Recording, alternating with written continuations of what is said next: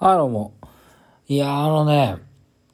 いやー、まあ、こう、酔っ払って配信した回数っつったら数知れないんですけれども、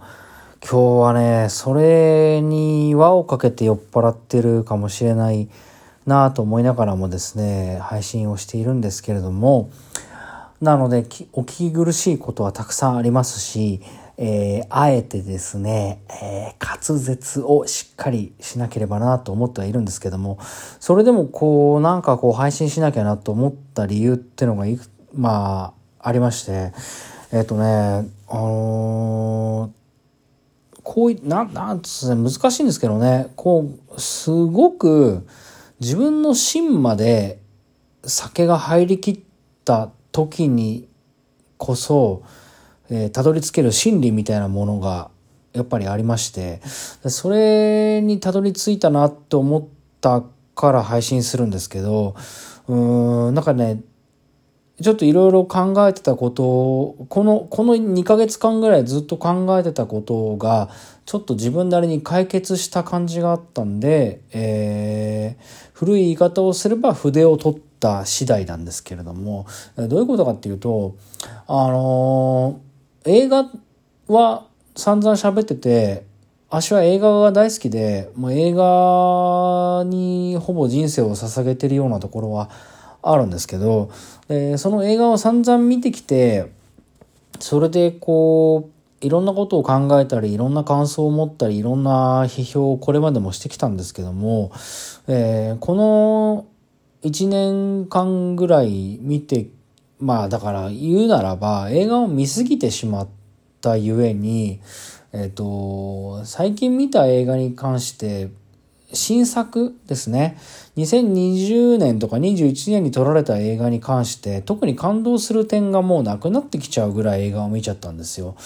で、それはなんか寂しい話だし違うのかなと思ったりはしてるんですけど、うん、でも感動しなくなったものはそれはそれで、あるんでなんだかなと思ってたんですけどでいろんな映画を見るたびに思うんですけど、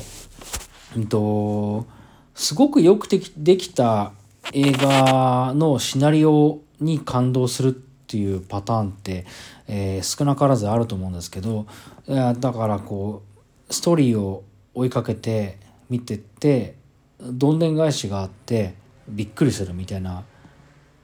ストーリーラインがあると思うんですよね。で例えば74年に公開されたジョージ・ロイヘルの「スティング」とかね、えー、あれ何年だったか忘れちゃいましたけど2000年代前半ですかね。これが別に素晴らしい映画だとは言わないですよ。この映画は私は嫌いな映画なんですけどエム・ナイト・シャマランの「シックス・センス」っていう映画があったんですね、えー、ブルース・ウィルスが出てましたけどでハーレー・オスメンと君が出てまして今だただもう本当に見る影もない形になっちゃいましたけどその映画俳優が出てた映画に関してはネタバレ禁止って言われてたわけですよで、えー、スティングっていう映画もネタバレしちゃうとちょっとつまんなくなるっていうふうに言われてたんですね。で、スティングより前に、えっ、ー、と、撮られた映画で、ジョーフっていう映画があるんですよ。で、このジョーフっていう映画も、元祖ネタバレ禁止の映画なんですよね。あれ誰だっけな？えっ、ー、と、まあ忘れちゃったけど、そジョーフっていう映画もすごく面白いんですよ。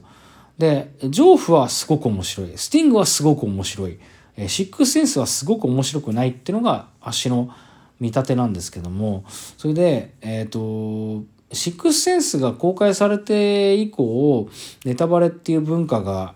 根付いてしまったがゆえに、なんかそのシナリオを言わないでくれっていうふうに言われてしまうっていうことが増えてきたっていう話は、なんか前もした気もするんで、それはそれなんですけど、で、何が言いたいかっていうと、映画っていうメディアというか、映画っていう媒体があった時に、じゃあ映画って何が映画らしくて、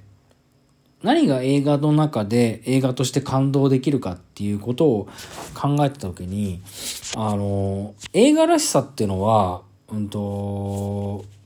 シナリオのラインじゃないんですよ。どういう風なシナリオになっていくかっていうことは、まあ二の次って言ったらすごく失礼ですけど、うんと、映画で感動するシーンっていうのはそういうシーンではないんですよね。だから例えばスティングで言うと、例えば、えっ、ー、と、ロバート・レッドフォードが自分の家に階段を上り、2階の自分の家に戻りながら、トントントントントントンっていうふうに上がっていって、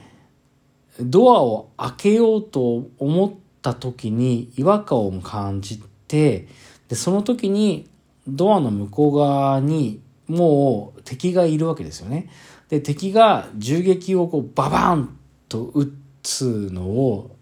ロバート・レッドフォードが察知して、えー、階段に飛び込むんですよ。で、階段に飛び込んで、ぴょんぴょんぴょんと飛び込んで、その銃撃を避けるんですよ。で、そのシーンもすごく映画的だし、で、建物のところにバババって建物から出た時に、ロバート・レッドフォードが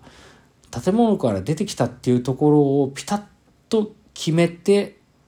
撮る。で、その後、ロバート・レッドフォードが左右って首をこう振ってどっちに逃げようかって考えてでその後向こうから殺し屋が追いかけてくるところを画面のまあ観客側に走り込んでくるわけですよね。それで殺し屋も同じように走り込んできて左右って見かけるけど、えー、どっちに行ったのかなって分かんないって言ってあっちだって言って画面の左側に殺し屋が、えー、ロバート・レッドフォードを探しに行くんですけど、ロバート・レッドフォードが一旦、えー、右に向かっ、画面向かって右側に、えー、視線を移したところに、ゴミ収集車があって、でそのゴミ収集車に乗っかって、画面の左側から右側に移るっていうシーンがあって、で、それを捉えてる一連のシーンっていうのは、すごく映画的で、グッと来て楽しいんですよ。で、面白いんですよね。で、あのー、この間ですね、それこそ、えっ、ー、と、滝口隆平監督のハッピーアワーとか、まあ、ドライブ・マイ・カー、まあ、そうどこまで言わないですけど、それこそ鈴木清純とか、まあ、スタンリー・キューブリックでも、えー、まあいいですし、小津安二郎、えー、黒澤明、まあ、何でもいいんですけど、まあ、その手の映画をずっと見てきて思ってしまったこと